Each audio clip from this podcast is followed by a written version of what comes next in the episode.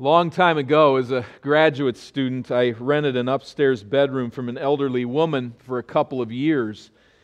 The house was even older than she was, and it was in ill repair, and the neighborhood was even in worse shape. Margaret took me in for her protection, and I rented from her because the rent was ridiculously inexpensive. And we got along famously uh, right up until the time that her sister came to live with her from California. Mavis was confined to a wheelchair and she chain smoked some of the raunchiest cigarettes known to mankind. I mean, it wasn't the greatest of digs to begin with. It was a really old, musty house. It attracted mice routinely, and now the air was thoroughly polluted. I was convinced I'd been sent to purgatory. One day I walked down the steps from my little room with its fresh air into the smoke filled living room on the main floor. And I'll never forget the scene. There is Mavis sitting in her wheelchair, staring at the TV screen. And on the screen, a matter of inches from her face, was a WWF wrestler screaming right at Mavis. You don't know what that means, they're just crazy people. But uh, he's on, the, he's, on this, he's on this TV just looking right at her. He had this long, wild hair, tattoos on his bulging muscles, no shirt. He was just a wild, crazy man. So here's Mavis hunched over in her wheelchair, expressionless, just looking at this guy. And he is screaming and pointing his finger right in her face and says, you have to quit smoking because you're killing yourself. I mean, you talk about an awkward moment. I just kind of slinked through the living room and out the front door and thought, wow, she got hit with a sledgehammer right between the eyes. But I knew it would make no difference. No public service commercial, no matter how bold, was going to convince her to give up her habit even though that habit was killing her. The guy got her attention, but I knew she wouldn't change. She had to choose to listen and turn from her destructive way of life. But I was convinced it'd never happen. Now, this message, the message might be different from this message but appeals to our will are a common aspect of human existence. It's, you just think about it for a while and you realize you're hearing these kind of appeals all the time. We are routinely asked to act in a certain way or to believe a certain thing. Sometimes those appeals are rather bold. The media bombards us with advertisements calling us to buy certain products, to go to certain places, to believe certain things, to act in a certain way. Political activists, particularly right now, are probably appealing to us to vote for their candidate or for or against some legislative proposal. But chief among these voices appealing to our will is the voice of God. He speaks, He calls to us. Now, this really, as we think about it, is an amazing mercy. God could choose to leave us to ourselves. He could let us walk in whatever way we wish, or He could treat us like robots and pre program us so that we would do every move in just the right way according to His will. But in His grand mercy, in His written word, God lifts up his voice. He calls us to heed his ways and his counsel, to follow him, and to respond to him. That's really a mercy. Now, there are two realities that come into play as we consider God's appeal to align our lives with his call. I want you to think on these two realities as they'll come to bear upon the text before us today, I think significantly. The first reality is this it's that deathly notion that plagues every one of us. To put it into words, it is something like this I can get away with this. I can get away with this. I can live this way, I can think this thing, I can go this direction against God's way, but I can I'll be okay. It'll work out. That's reality 1. The second reality, and maybe I should even mention here that in that reality I can get away with it, sometimes is bold rebellion against God's word. Sometimes it's just not listening to that nagging conscience. Just, just setting it aside, not really wanting to think about it. But overall, the point is I can get away with this. It'll be all right if I go my own way. Reality number two is that sickening, gut wrenching realization that the course of life that I've pursued outside the fear of God has entrapped me, and I'm devastated. This is just to use a simple illustration that's right here before us. First reality is the smoker that says, It'll be all right maybe I shouldn't do this, but it's going to all turn out okay. I read somewhere about somebody that was 110 and smoked. I, am going to be one, I'm going to beat the odds or something. But I, I can get away with this.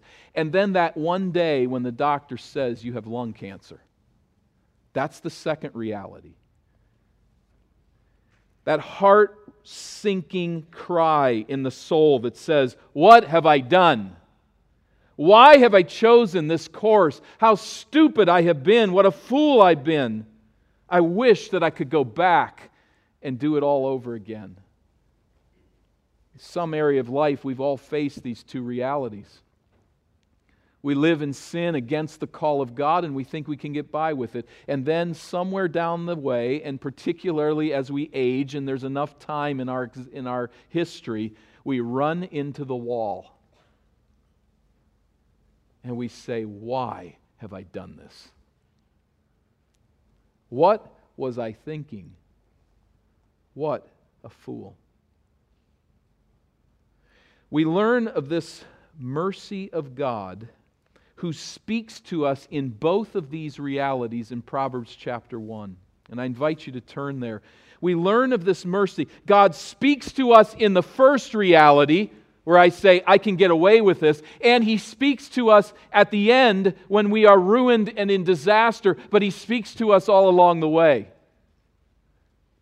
And this we see in Proverbs chapter 1, the latter part of this chapter. Now, as we come to the 20th verse in our journey through Proverbs, we find wisdom is personified. Now, wisdom, of course, is not a woman, literally. But wisdom is literally, living with moral skill and developing discernment as we respond to God's revealed will. But in this passage, wisdom is personified. It's made to look like a woman, and I think that says something to us. We'll get to that later. But right now, just understand in a literary way, wisdom takes on the face of a woman who speaks. We find Lady Wisdom's invitation beginning at verse 20. It is an invitation. And the setting and the manner of that invitation is very important. Ask yourself the question as we look at these first two verses where does Lady Wisdom position herself and how does she speak? And what does that tell us? Consider it, verse 20. Wisdom cries aloud in the street. In the markets, she raises her voice. At the head of the noisy street, she cries out. At the entrance of the city gates, she speaks. Where is she? How does she speak? Her position, we find, instructive. The life of an ancient city was centralized at the main entrance gate leading in uh, through the walls. A lot of life took place there. Usually, the busiest place in the city was just inside those gates, or at least at the head of a, of a major street inside, a walkway. Usually, there was an open air market which teemed with people every day. There's not refrigerators. You have to go to market every day to get food. And so everybody in the town generally was passing through this area every day. Trade took place here, business deals were negotiated here, justice was adjudicated, and political influence was wielded here at the entrance of the city. It says something to us. Mean, notice, for instance, just philosophically speaking, wisdom is not inside the city on some hill behind a fortress where the wise go and climb the hill and seclude themselves to pursue wisdom and study. Wisdom is not in a home in the city. Wisdom is not in a library somewhere. Wisdom is right out there on the bustling street in the busy plaza amidst the hubbub of the city. This call of God to live skillfully, to follow His will, and to put life together as it was designed to be lived, this voice is out there looking for people to hear. And her speech, we notice, secondly, she gives a ringing cry. The Hebrew scholar Gesenius calls this a tremulous and stridulous sound. Who knows what that means, but it, it makes sense. The, a tremulous and stridulous sound. In other words, she is out there yelling. She's in everybody's face. You can't miss her voice. Lady Wisdom raises her voice so that all can hear. I remember a a godly old evangelist that once told the story that he was on a bus, a city bus, with his daughter, and he began to sing a gospel song. And his daughter hit him and said, Stop it, everybody can hear you. And he said, That's exactly the point. And that's the point here.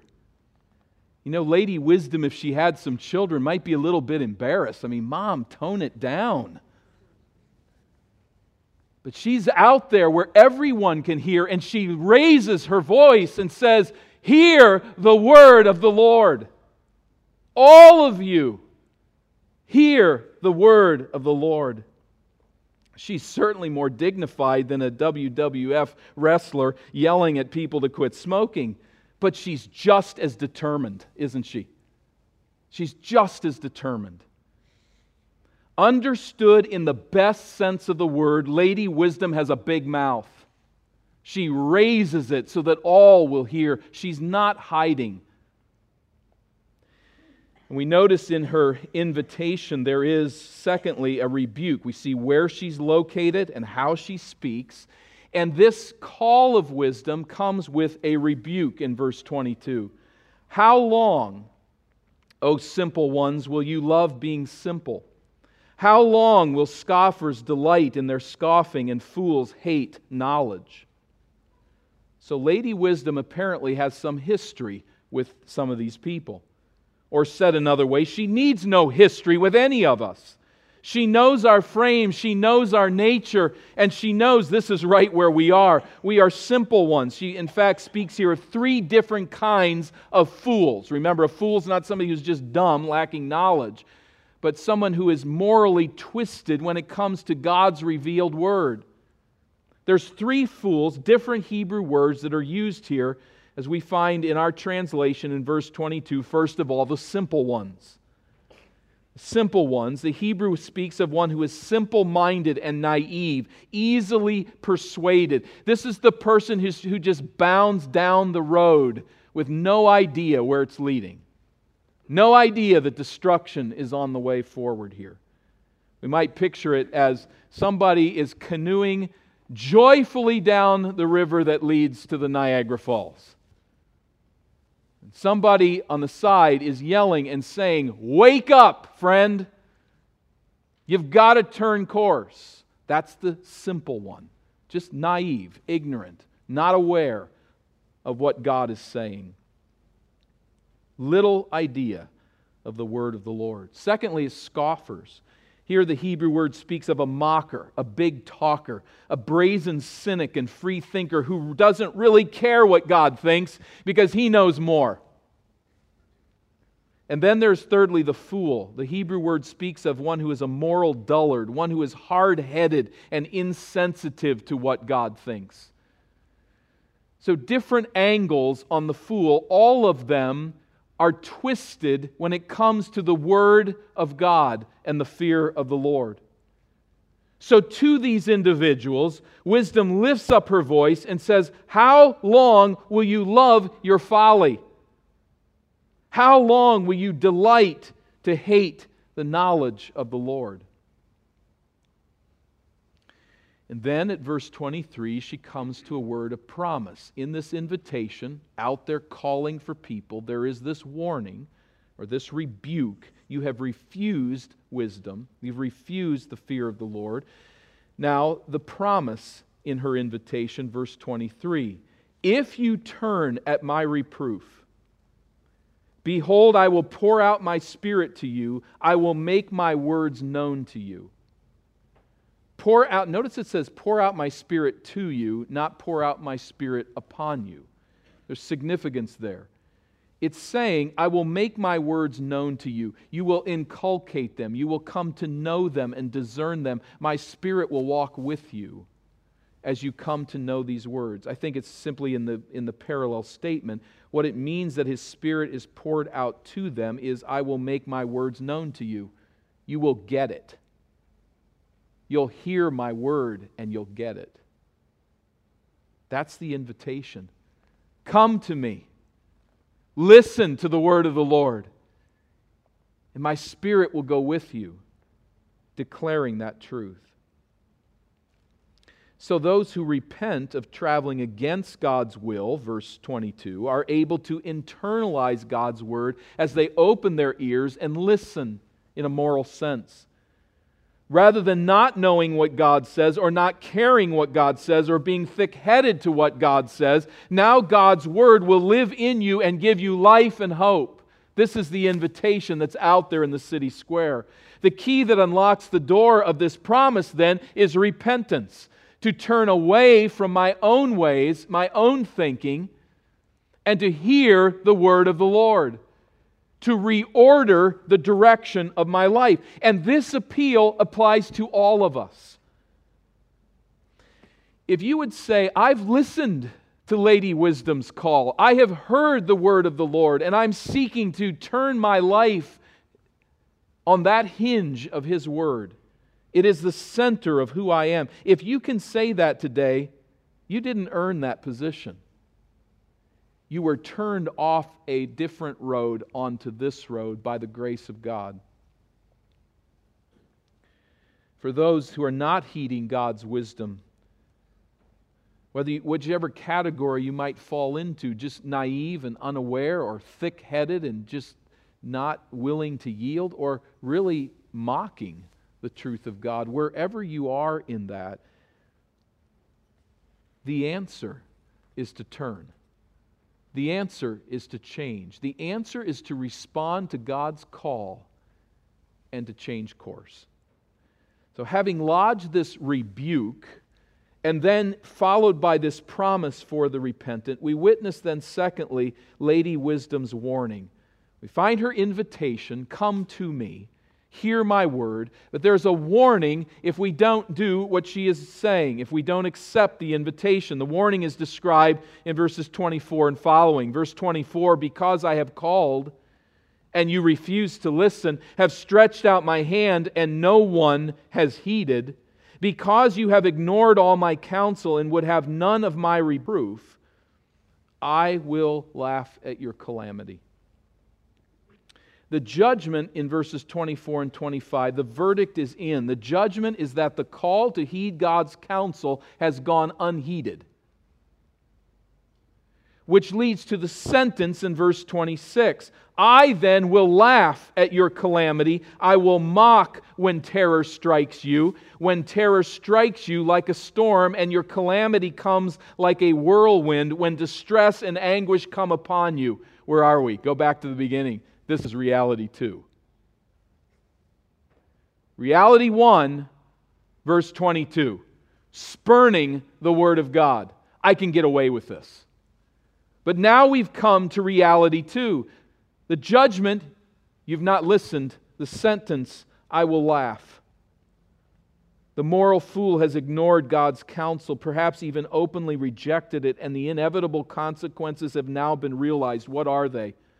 Notice the words in verses 26 and 27. I mean, this is serious. What are those words? Calamity, terror, terror, calamity, distress, anguish. All there in verses 26 and 27. All this tragedy, we also note here, hits like a violent storm or tornado, which indicates what? How do these storms come upon us? They're, they're, they come unexpectedly. I mean, we have weather reports here, and people could read the skies back then, and you, you know something's coming, but you don't really anticipate a tornado coming through your neighborhood. It's unexpected on some level. Secondly, there's absolutely nothing you can do to stop it. You ever been in a storm where trees are falling down in front of your eyes? You know there's not a thing in the world you can do to stop it. And thirdly, it causes great damage, some of which is irreparable or at least irreplaceable. That's what's hit their life. This is reality two. This is irreparable. We can't go back in time. We can't reverse history. We are facing this calamity, this terror, this disaster, this anguish. And Lady Wisdom responds to this catastrophic horror by laughing.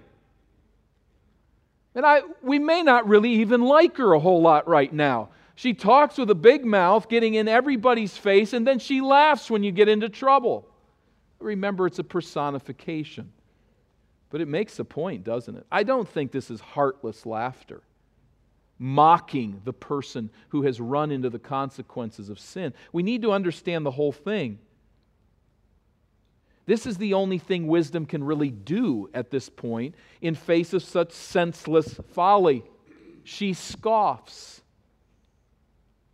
You might picture a, a, a father ta- with his son in, in Australia or somewhere, and he's introducing him to the concept of a boomerang.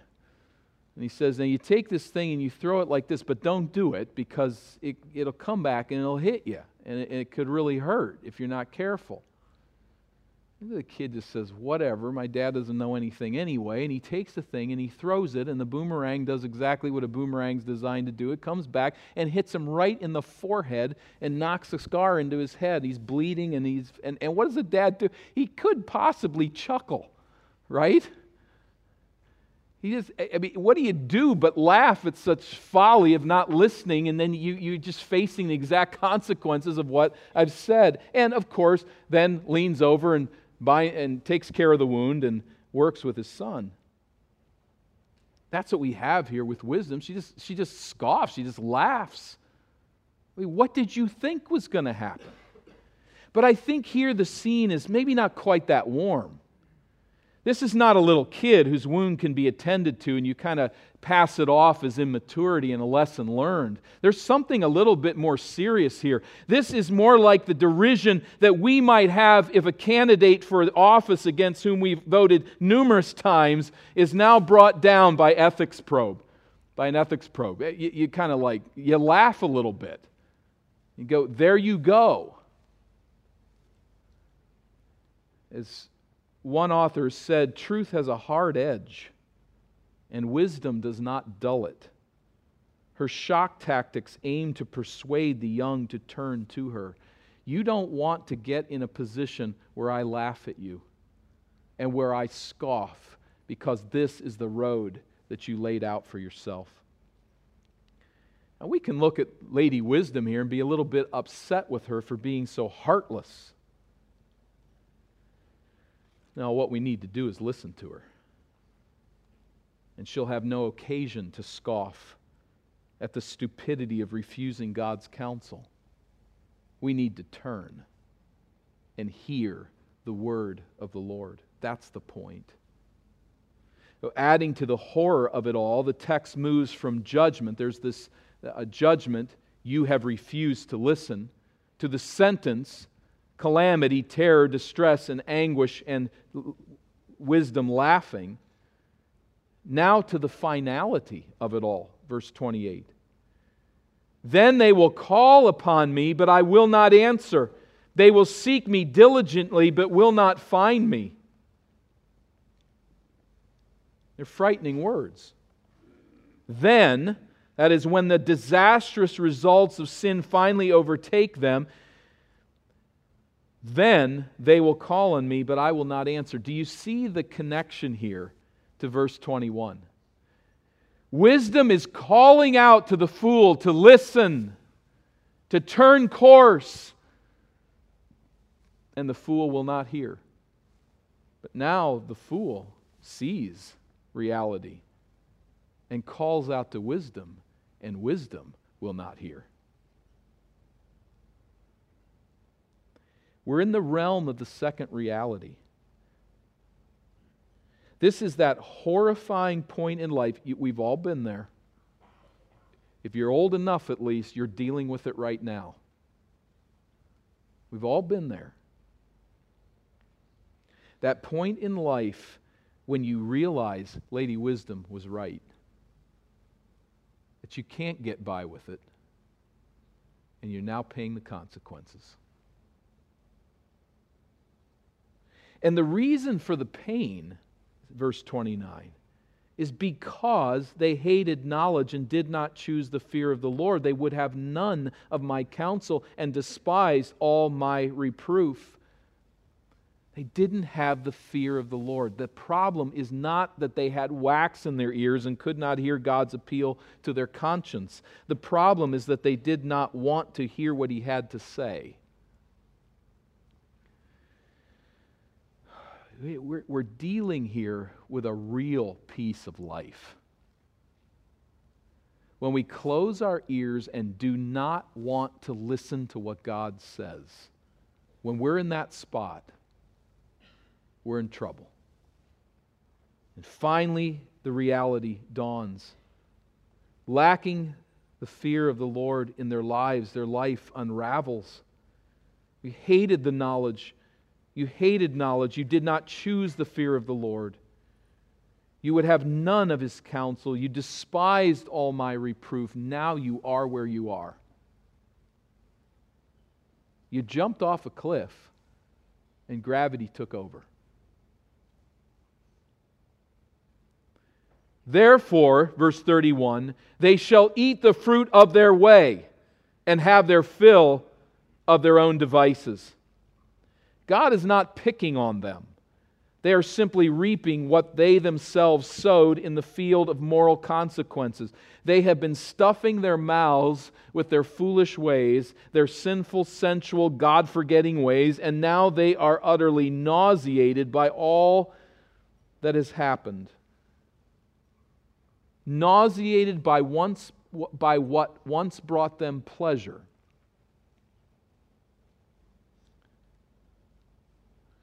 We have a, a family, there's a Christmas tree, and under the tree is this big box of chocolates. And mom and dad go to bed on Christmas Eve and they say to the kids, You can have a few chocolates, just a small handful, in the morning when you get up because it's Christmas and we do really dumb things on Christmas, but it's okay. You can have a, you can have a small handful, but don't eat much and the kids get around the tree early in the morning and they get out the chocolates and they eat the whole box. And when mom and dad get up, the kids are green. And it's not with envy, they are sick and they wish they were dead. That's the picture he draws here. You take it in, you take it in, you go your way, you say, I can get away with this. But then the day comes when you are full. The full here is not satisfied, the full here is absolutely nauseated, sick of my life. That day is going to come for all who fail to heed the wisdom of God's counsel. That's the warning. So there's an invitation. Come to my wisdom. Hear my word. Hear the word of the Lord. There's the warning. When we don't do that, we will face the consequences. It's inevitable. And so, in conclusion, here to this text, the two contrasting paths to sum it all up, verses 32 and 33. For the simple are killed by their turning away, and the complacency of fools destroys them. Notice there's peace here in one sense. It's a false peace, but what is it? The peace of complacency. That is, we're not going to listen to the word of the Lord. We're happy with the way we have life set up right now. In contrast, verse 33 whoever listens to me will dwell secure and will be at ease without dread of disaster. Here also there is peace, but this is the peace of rest in God's purposes. This is the one who is receiving the fruit of righteousness.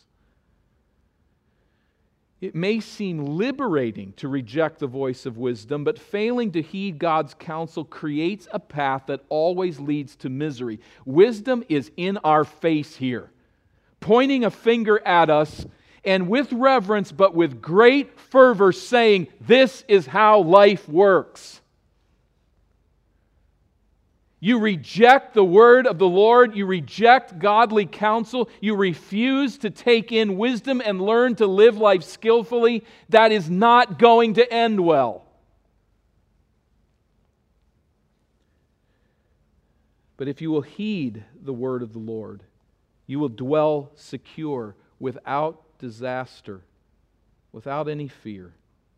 The exact opposite, verse 33, of verses 26 and 27 calamity, terror, distress, and anguish. Here there is peace. And the key is to heed the voice of the Lord, to hear his counsel. I, I tell you, this is, this is not a feel good message. In fact, as you look at this passage, it's really bent in a fairly negative way. You guys are refusing to hear my counsel, and disaster is coming. And I'm telling you this, says Lady Wisdom. It's not a feel good message. It's heavy on warning. It speaks of judgment. Yet it ends on this glorious note in verse 33. And we need to remember that. In place of the smug complacency of the moral fool, we have here a person whose life is at peace with God because they've heard the voice of the Lord they have followed his will, and they now are reaping the fruits of righteousness in their life. Not that everything goes their way, not that there's no problems. Every one of us faces the consequences of sin, but there is a settledness that says God's voice is good. His word and his counsel is solid, and it has led to a life of peace and success. Now, why is this passage here? In the book of Proverbs, in Holy Scripture, why this passage? I think thus far it's really pretty straightforward, isn't it? Hear God's call. If you don't, disaster. If you do, peace. But why this lengthy discussion of Lady Wisdom personified calling out to us in this very simple way? Let's dig just a bit further by way of application. And track with me. I think what we learn here, what we see here in this text, is we learn of the ethical, practical, relational nature of wisdom. And that's important. Wisdom is not purely intellectual, it's relational. It's not merely a topic to be studied, it is far more a relationship to pursue. At the heart of this message from Lady Wisdom is the fear of the Lord. God is a personal God who reveals his will so that his creatures learn to obey him and walk in fellowship with him. He desires that we display his glory by imitating his character in everyday living. One lexicon brought out at some length this reality that the ancient Greek philosophers, such as Plato, saw knowledge itself as virtue. Get rational knowledge, and you will live righteously, was his statement. It's the way he saw it. But this passage, I think, sees it differently.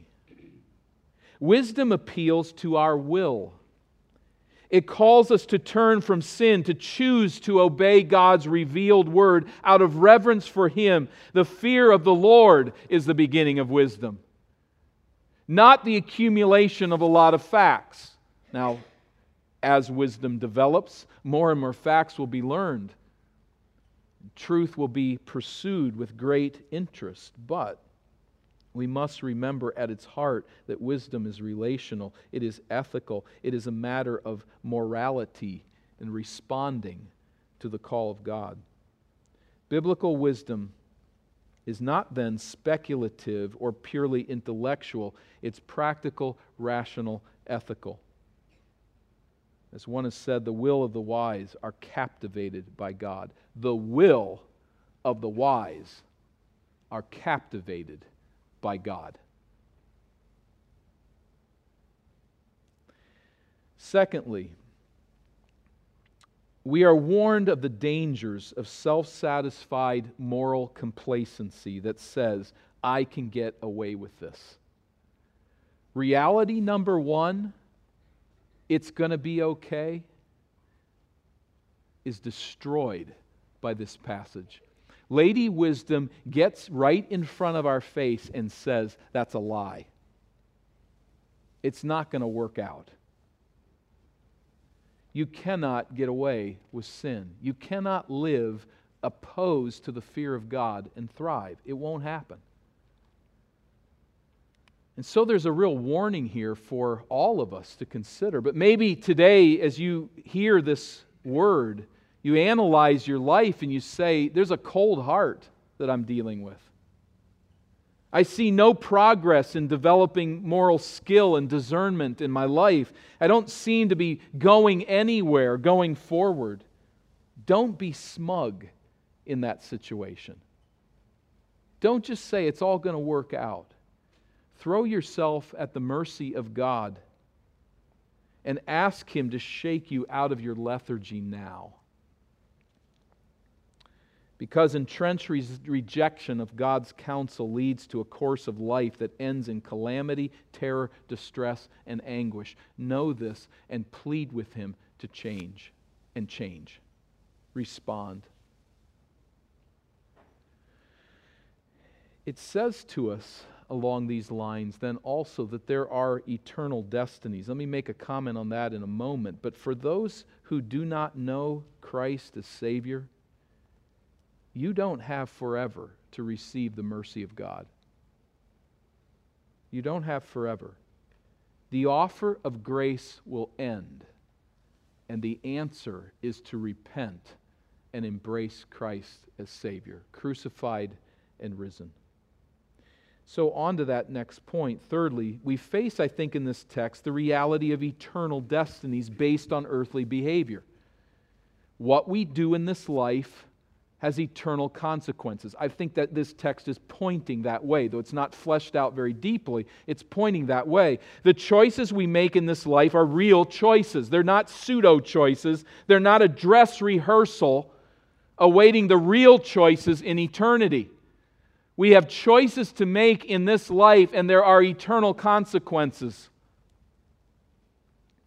Moral decision making in this life becomes a farce and the fool's complacency excusable if there are no eternal consequences for our actions in this life.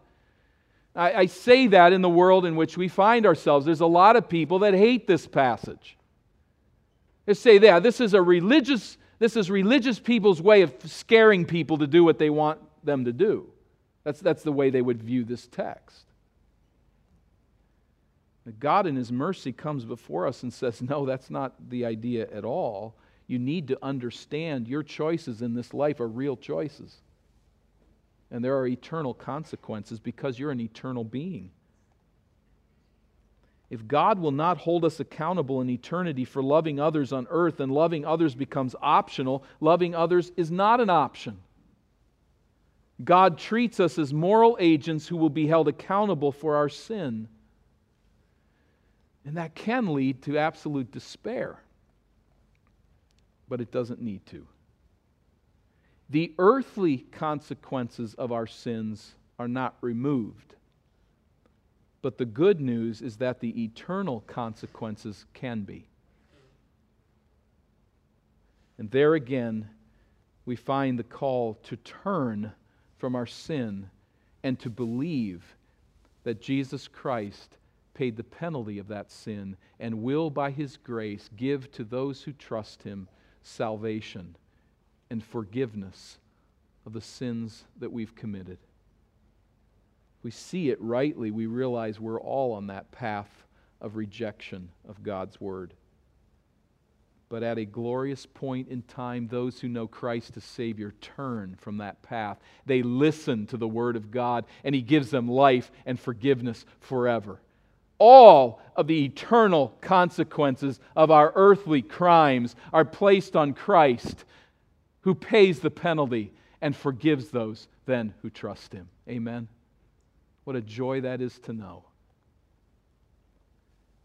Down here, there's consequences.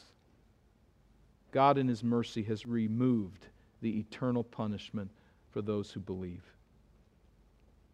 And for those who believed, I hope that somewhere in this conversation today, there is a sense of sin and conviction there is a sense that in some area of your life you need to stop sowing the seeds of unrighteousness, knowing that it's going to get you nowhere. We don't get away with anything.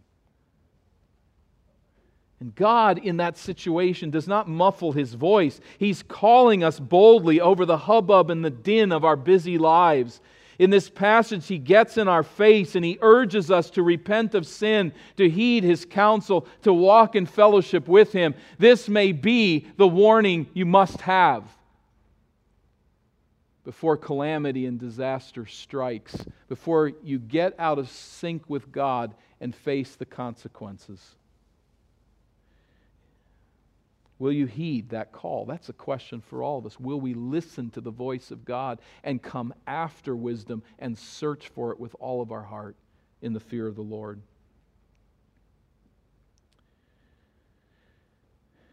You know what? I was wrong about Mavis and the screaming wrestler. Mavis listened. I'm not kidding you. This old woman set in her ways, this all day long chain smoker quit. I couldn't believe it. She listened, apparently, to that bold message. She turned course, and her life and mine got a whole lot better. The smoke was cleared out of our lives.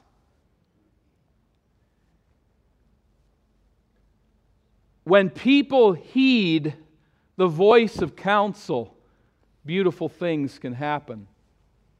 Can you imagine what God will do if we turn from our foolish ways that are leading us to misery and listen to the counsel of His Word? Imagine what would happen if husbands heeded God's counsel to genuinely love their wives sacrificially as Christ love the church. Stop saying, I can get away with this, and listened to the voice of God and began to love their wives as they should. What might happen?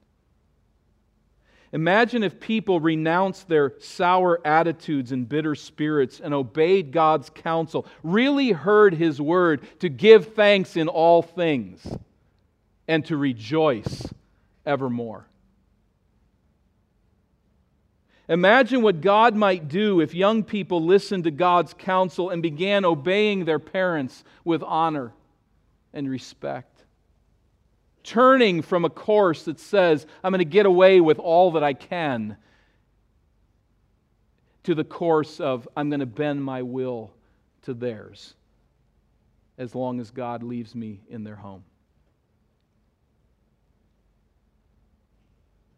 Imagine what would happen if wives listened to God's counsel and ordered their lives as the suitable helper of their husbands, honoring them as the church honors Jesus. Quit saying, I can get away with this. I'll do it my way. The Bible's a little bit off track. I'm going to turn from that way of thinking and I'm going to follow the counsel of God. Not my better wisdom, His counsel. Imagine what would happen if men turned in repentance and stopped saying, I can get away with internet pornography. It's okay.